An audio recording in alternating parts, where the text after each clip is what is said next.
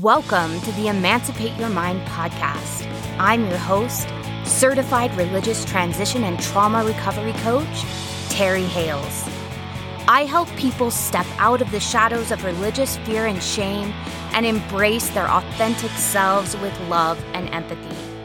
If you're ready to throw off the shackles of learned binary thinking and explore a more nuanced approach to life, this is your playground.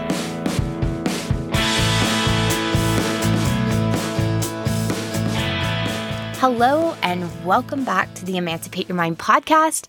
It is midweek question and answer day. And today's question comes from Rebecca. She asks, How can I keep a relationship with God after my faith transition? And I know that there are so many of you listening to this who are either in the beginning stages of faith transition that have this question or who are considering a faith transition. Maybe you're still in and you're secretly questioning and this is one of your biggest worries of taking that step to move out of a faith that is no longer serving you because you're worried that your relationship with God will go away. There are a couple of things I do want to talk about though before we get into how to maintain that relationship with God or to have that God experience if that's something that you crave and you want in your life.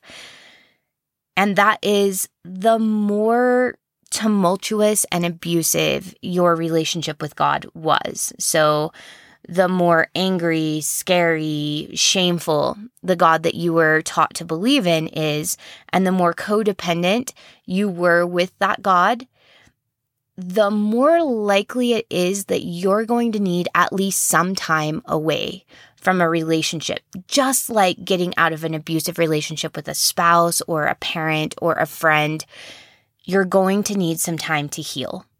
And that makes sense. It doesn't mean that you'll never have a God relationship if that's what you crave, but you may need time on your own to heal the stories you have about what a God relationship looks like and any limiting beliefs that you have there, any emotions or anger or rage that you have at God. This is going to be a time to step away and to feel through those feelings and to heal that trauma and to heal those relationship patterns so that you're able to step into a healthier relationship with God in the future if that's what you choose. And I hope everyone here knows it is all about your choice. I don't think that one way or the other is better or right. I believe that it really comes down to what serves you and what you want and what feels right and good and nourishing to you. Just know if you're a person that really wants to keep a relationship with God, but you find that you're having a hard time for whatever reason, simply because you have so much anger or you have so much grief, that that is okay. It's okay to step away. Like I said, in any other relationship, we would encourage people to step away from abuse for a while, to heal themselves, to really hear what they want from a relationship, to really hear what would nourish them, to really root into what they value and what they believe, so that then they can have a healthier relationship moving forward. You would never move out of an abusive relationship straight into another relationship because you're going to create those same patterns just with a new person. If you find that you had an abusive or tumultuous relationship with God, or the God that you were taught about was angry, abusive, punitive, unpredictable, that it's okay to take time to heal the wounds and the pain that the God you were taught about created within you. And to create a healthy space for you to then maybe later make a connection with God if that's what you choose and that's what you desire. All right. If you're in the place where you're like I I have a healthy relationship with God or I feel like I've got a healthy relationship with myself now and I'd like to venture into trying a healthy relationship with God. I have four things we're going to go over that will help you keep that connection or develop that connection and help you have that divine experience in your life. So, many of us, we're looking for a loving God, okay? The angry, punitive, legalistic God, that is a thing of the past. unless that is what you want, right? But often that's the God that creates trauma and abuse in our life. And if we were taught about that one, it's often the reason we're listening to this podcast. So we're trying to get away from angry, punitive, unpredictable, volatile God. And we're getting into a God that is loving, is full of light and hope, is full of compassion, and is a God of peace. Okay. Okay, so let's go ahead and hop into these steps of having that deep relationship with God. And you can do this without ever stepping into a church, a synagogue, or a mosque. These are things you can do out in nature. They're things you can do in your closet. You can do at home.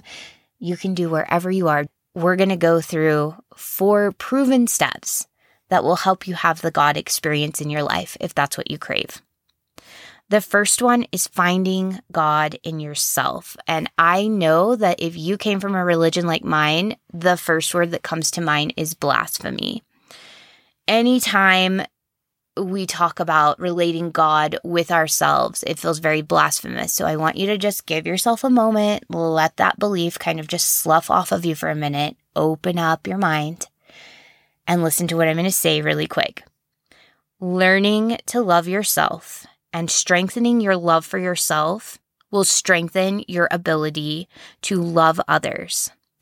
And there is an experience of God in that love. It's been clinically proven that the more we are able to love ourselves and have compassion for ourselves, the more we're able to love other people, the more kind we are, the more empathetic we are, the more tender we are.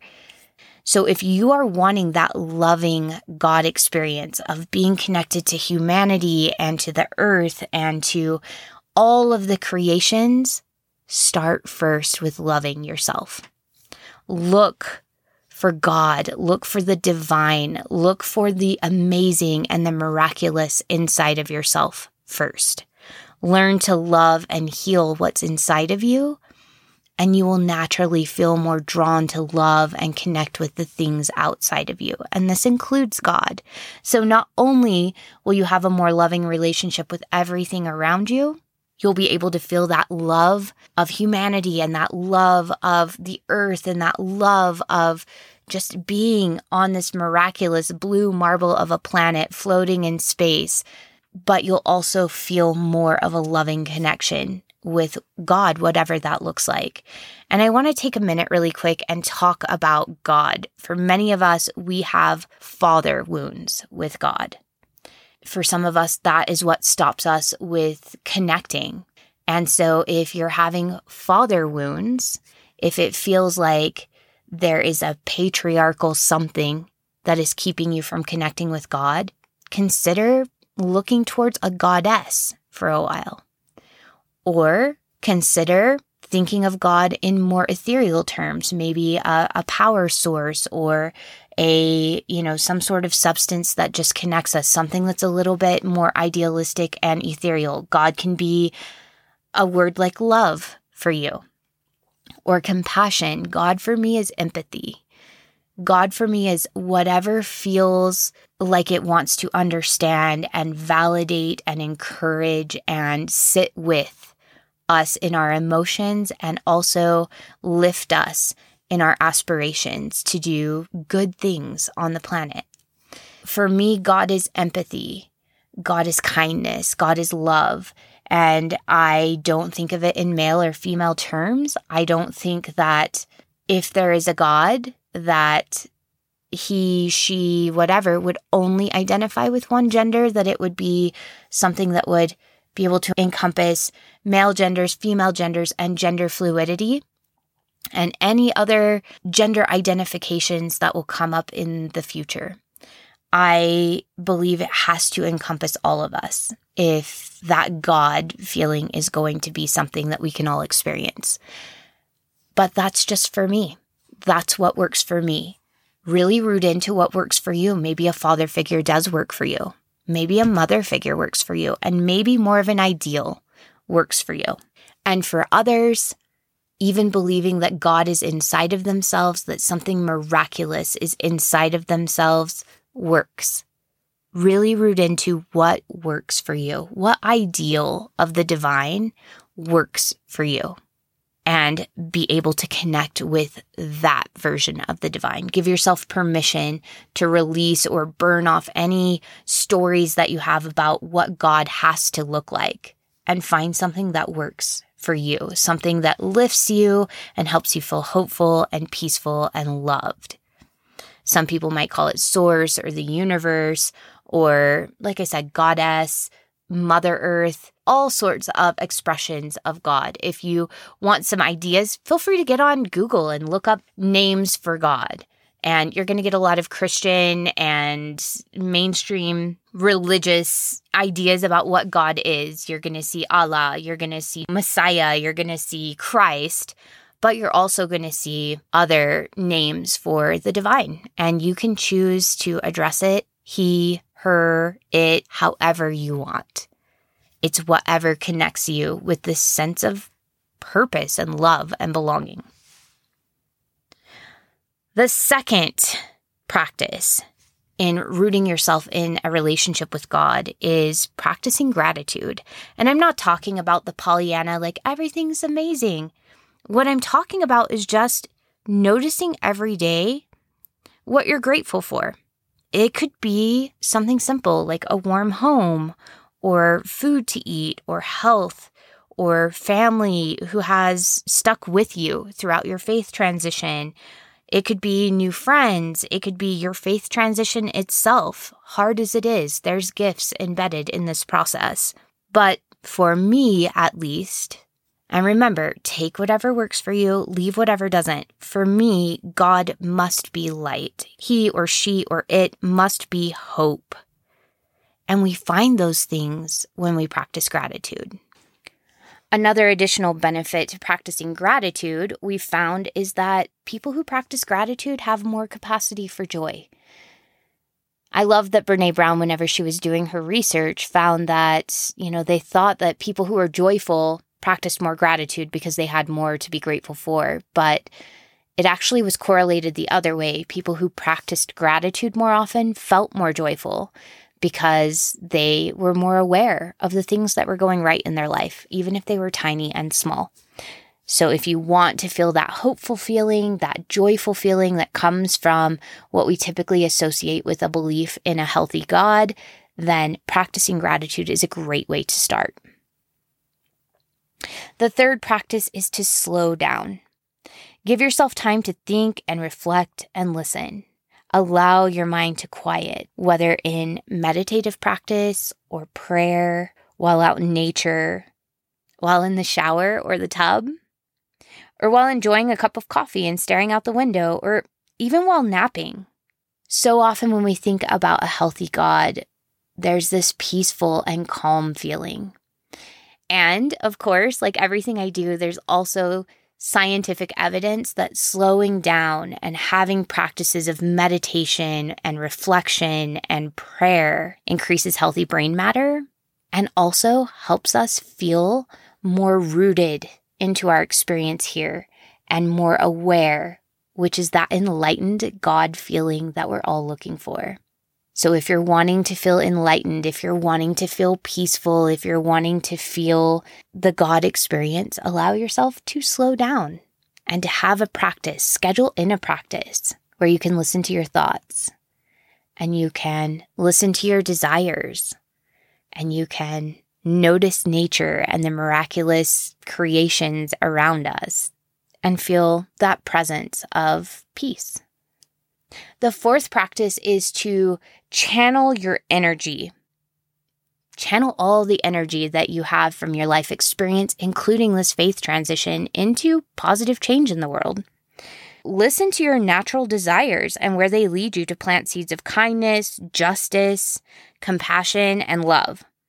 This is also a great place to begin to build community after transition. So, in those quiet moments from the point before, listen to where your heart is drawn. What injustices really rile you up? What causes call to something inside of you? listen to those things and find a way to participate.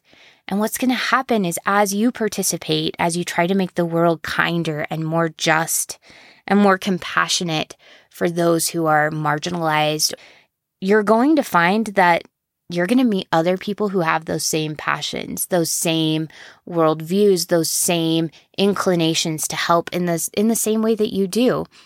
And what's going to happen is you'll be able to connect and you'll be able to move forward and serve and create experiences together to create positive change in the world together. And there are bonds that form in that way. There are bonds that form when we're united in a common purpose. It's why church is so powerful because we're united in a common purpose. You can do that outside of church as well by following your values and following what causes light you up or really anger you or really motivate you or sadden you. Listen to your emotions and the ones that speak to you and make you want to do something, and then find small ways to do something. I like to get on, there's a website called meetup.com that I used when I first left my church. And I looked for ways to serve my community in ways that were meaningful to me. And in those spaces, I was able to find friends. But as we get more active and involved, we're going to be connected with people who we resonate with on a very deep level. And the more we serve, the more we have these interactions with them, the more memories we build together, the more activity we do together, the deeper our bonds go. And from there, you can take it to a more personal friendship. Do you want to go get coffee? Do you want to go to lunch or something? And you can start to build those personal friendships. The thing I love about this is for me, and again, take and leave for me, God is compassion. And when we take all of this energy we feel and we put it into the world and do things that make the world a better place according to our vision, we feel that compassion. We feel that longing to make the world a better place for ourselves and the next generation. So, these are four of the proven ways to feel God.